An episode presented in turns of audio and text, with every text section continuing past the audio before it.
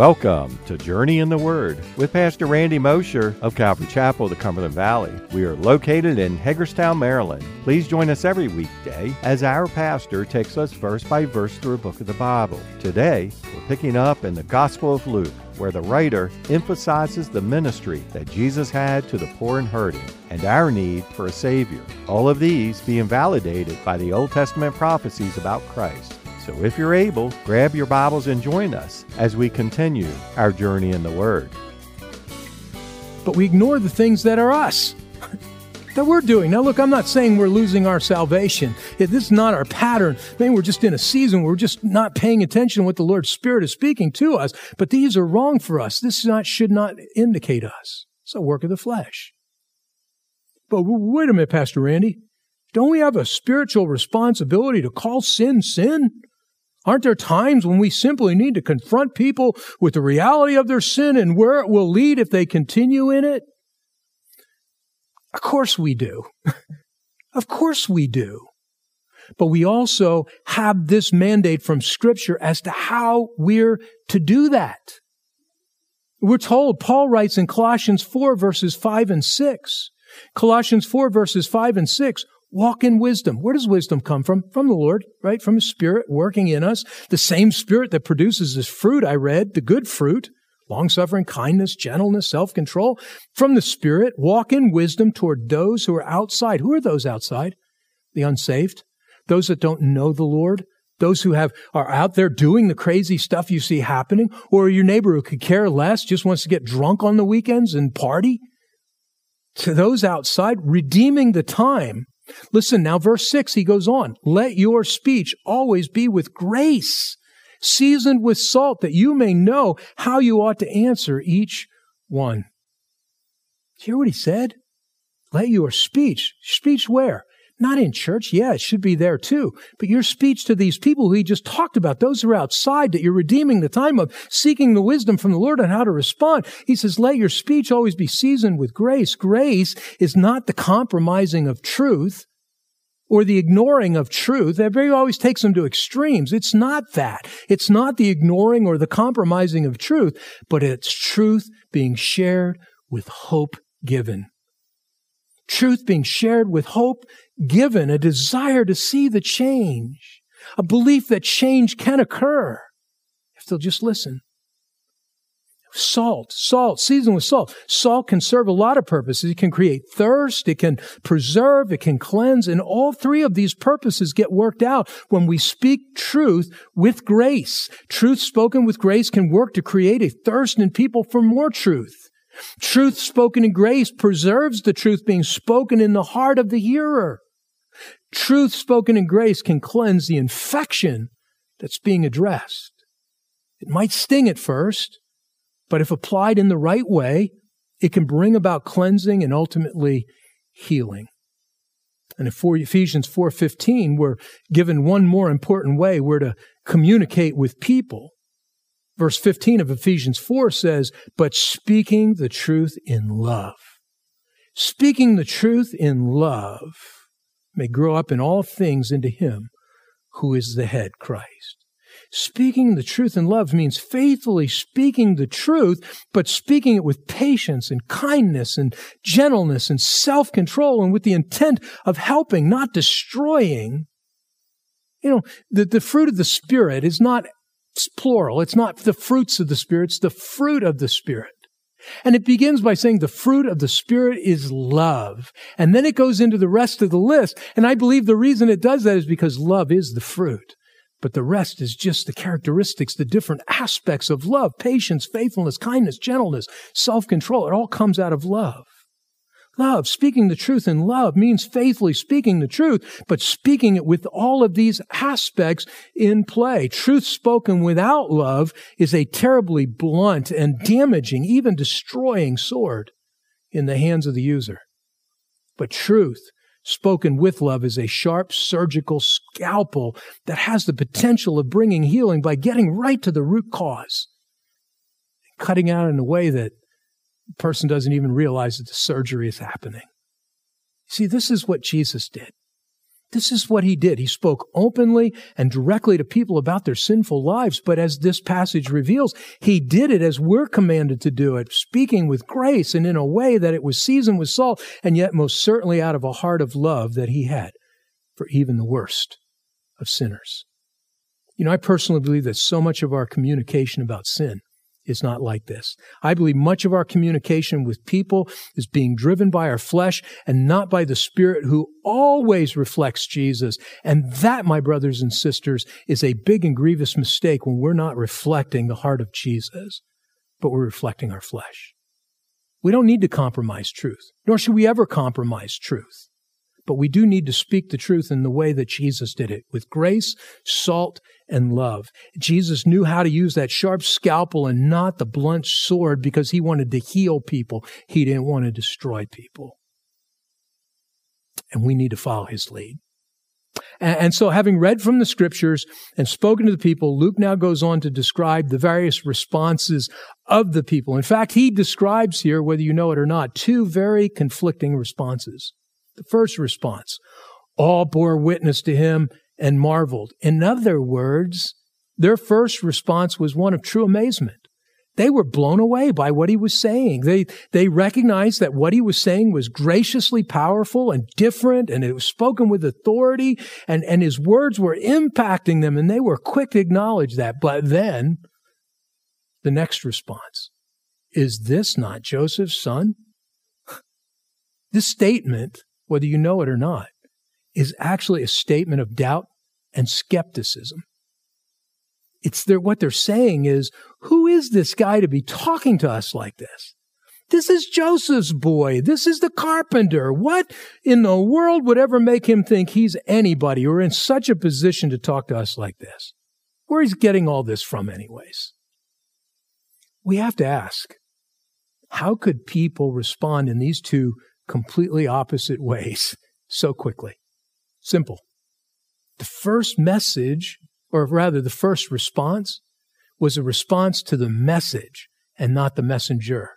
It was a response to the messenger and not uh, the message and not the messenger. What Jesus was saying and how he said it resonated with the people. It made sense spiritually. It blessed them and it refreshed them. It was different than the teachings that they were hearing from the, the religious leaders. There was authority behind his words.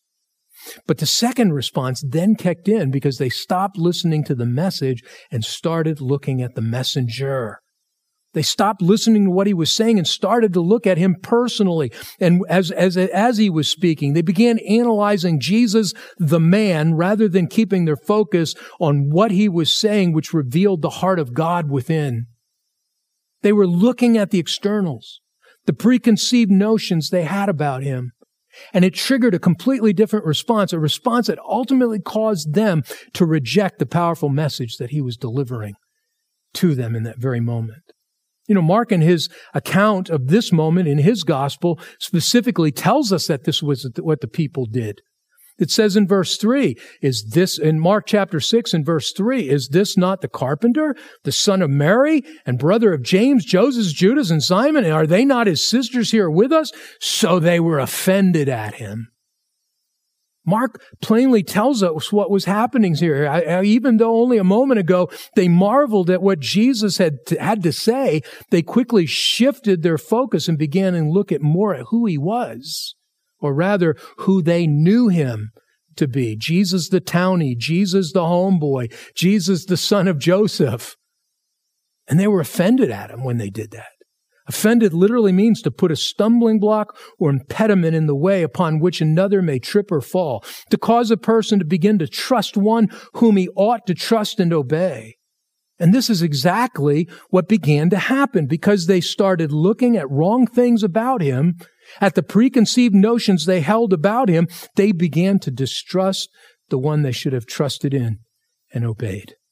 They reduced Jesus to the ordinary, reducing him to their level instead of letting their view of him rise to his level and seeing him for who he really was.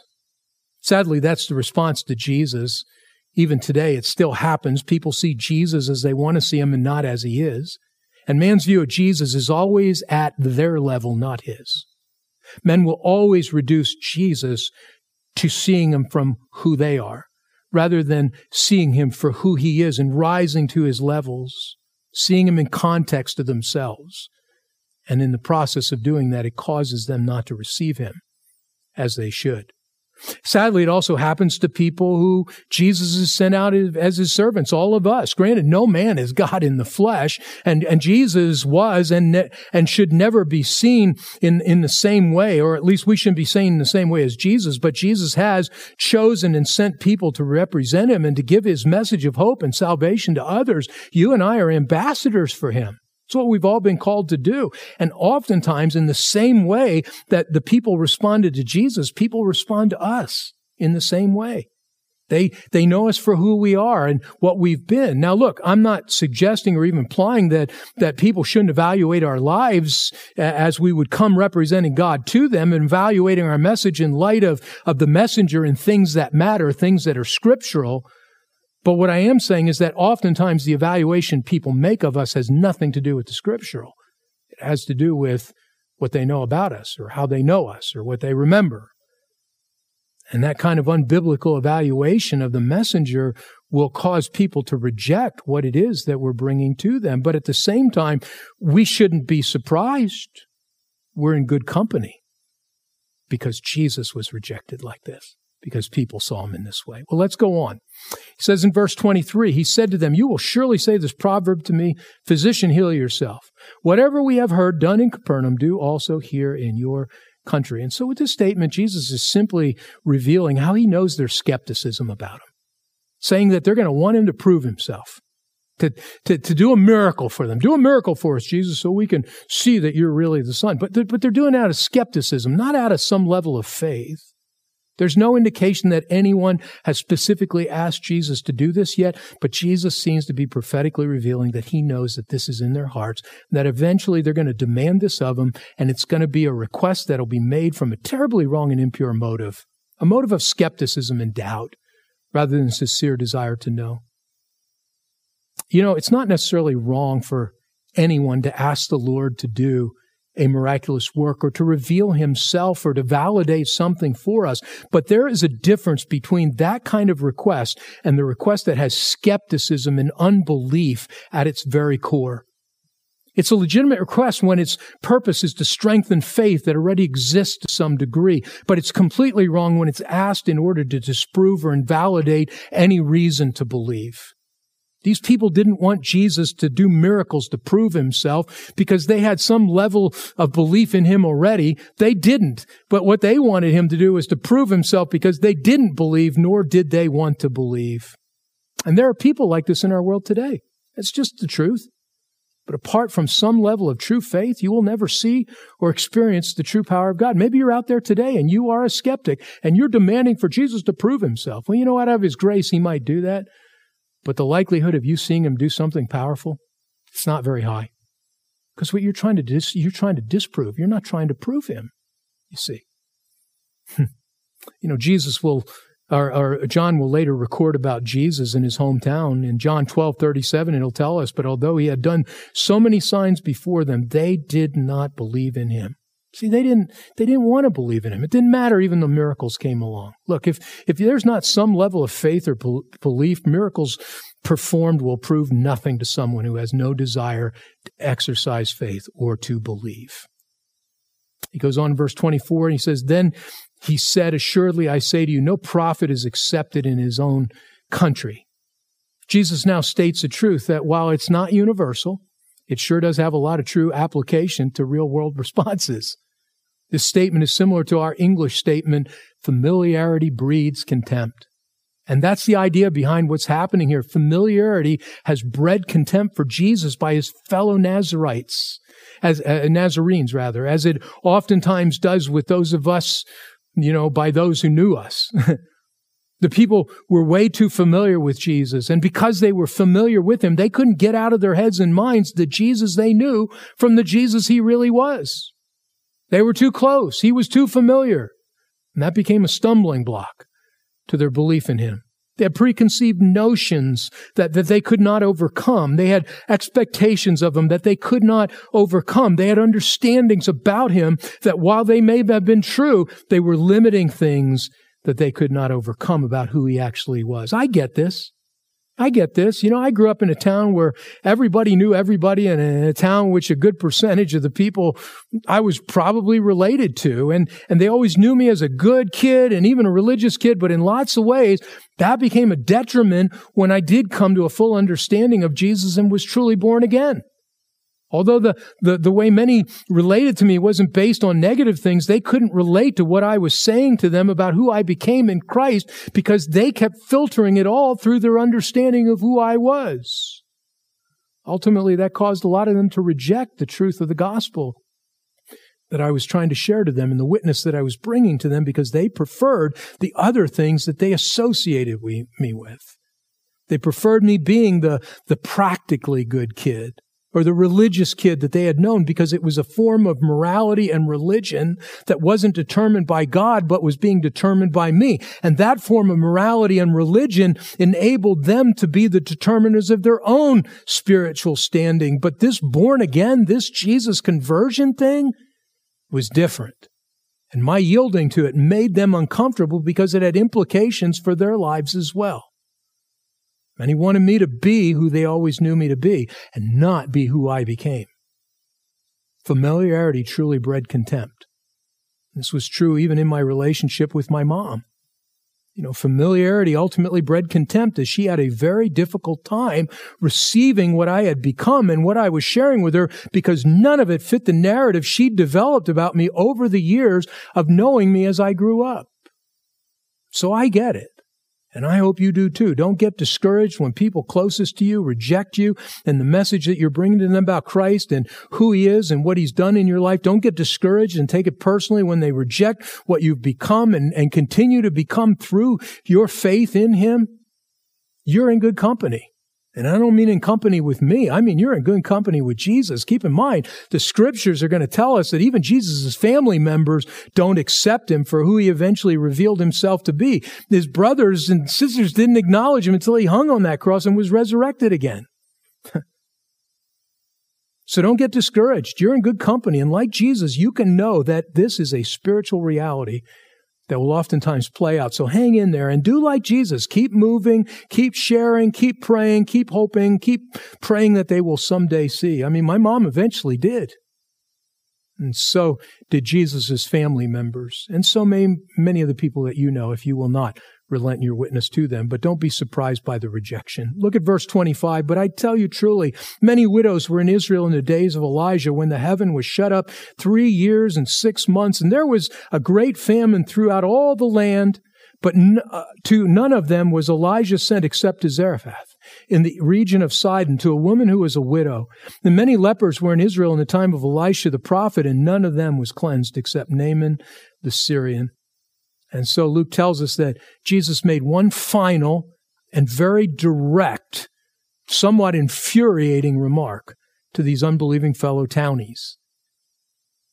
This is an incredibly direct statement that he's making here. A statement of absolute rebuke for their spiritlessness and their faithless way of thinking and responding. And as we'll see in a moment, they understood exactly what it was he was saying to them, and it really torqued them off. But what was Jesus saying here? Simply this.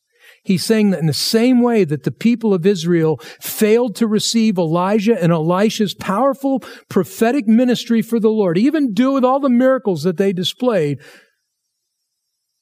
since they rejected them, God then turned Elijah and Elisha around and sent them to the Gentiles instead. Sent Elijah to the widow in the region of Sidon. She was a Gentile.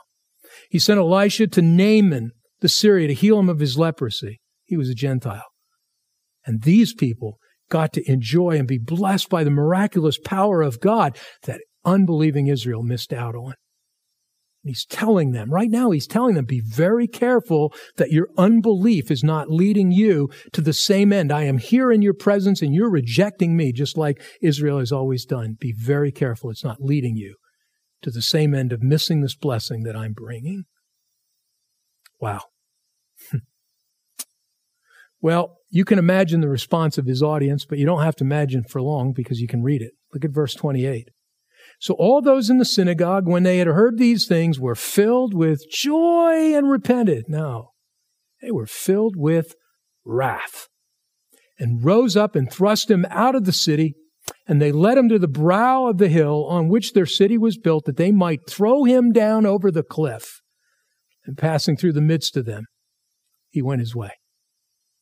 Luke now tells us that this fired up crowd that a couple of minutes ago was praising his message, then started looking at him, then started hearing things he was saying to them that was challenging them. They drag him up this hill by force and they're ready to throw him off the precipice of this mountain. But that didn't work out too good because he gave them a miracle. they wanted a miracle. Here it is. He supernaturally walked right through the midst of them and went on to other places to minister. I'm sure that wasn't the kind of miracle they were looking for, but it was a miracle he had given them nonetheless. But there's something important in this that we must not miss. Folks, this also reveals that Jesus' coming death of the cross would be a death that he would suffer, not by the hands of sinful men, but by his own will and choice. By his own will and choice. If the people could not take control to throw him off a cliff like this, neither could men take control to nail him on a cross that he didn't personally choose to be nailed to. The death that he would eventually suffer would be a death that he willingly chose to submit to himself. Why? Because it was necessary for our redemption, and Jesus came to the earth the first time for that very purpose. As Billy Graham once wrote in response to the choice Jesus made to die, he said, The real question I challenge you to face is this Why did Jesus choose to die? Why didn't he escape as he easily could have done? I would add, as he, we see him easily doing here in this passage, walking right through the crowds. The reason is, Graham writes, is because he knew he had come into the world for one reason, to become the final and complete sacrifice for our sins. We are separated from God because of our sins, and we deserve only God's judgment, but on the cross, Christ took upon himself the judgment we deserve. He gave his life for you, and may you respond by giving your life to him. Paul writes in Romans chapter 5, verses 8 through 11 But God demonstrates his own love toward us, in that while we were still sinners, Christ died for us. Much more then, having now been justified by his blood, we shall be saved from wrath through him. For if when we were enemies, we were reconciled to God through the death of his son, much more, having been reconciled, we shall be saved by his life. And not only that, but we also rejoice in God through our Lord Jesus Christ, through whom we have now received the reconciliation. John writes, in John chapter 10, verses 17 through 18, recording Jesus' words, Therefore, my Father loves me because I lay down my life that I may take it up again. Do you hear that? I lay down my life. No one takes it from me, but I lay it down of myself. I have power to lay it down, and I have power to take it up again. This command I have received from my Father. Finally, in John 10 and verse 11, I am the good shepherd. The good shepherd gives his life for the sheep. Yup. That's why he did it. That's why he did it. He didn't have to, but he chose to die. I say this because there are many today. I've heard it said.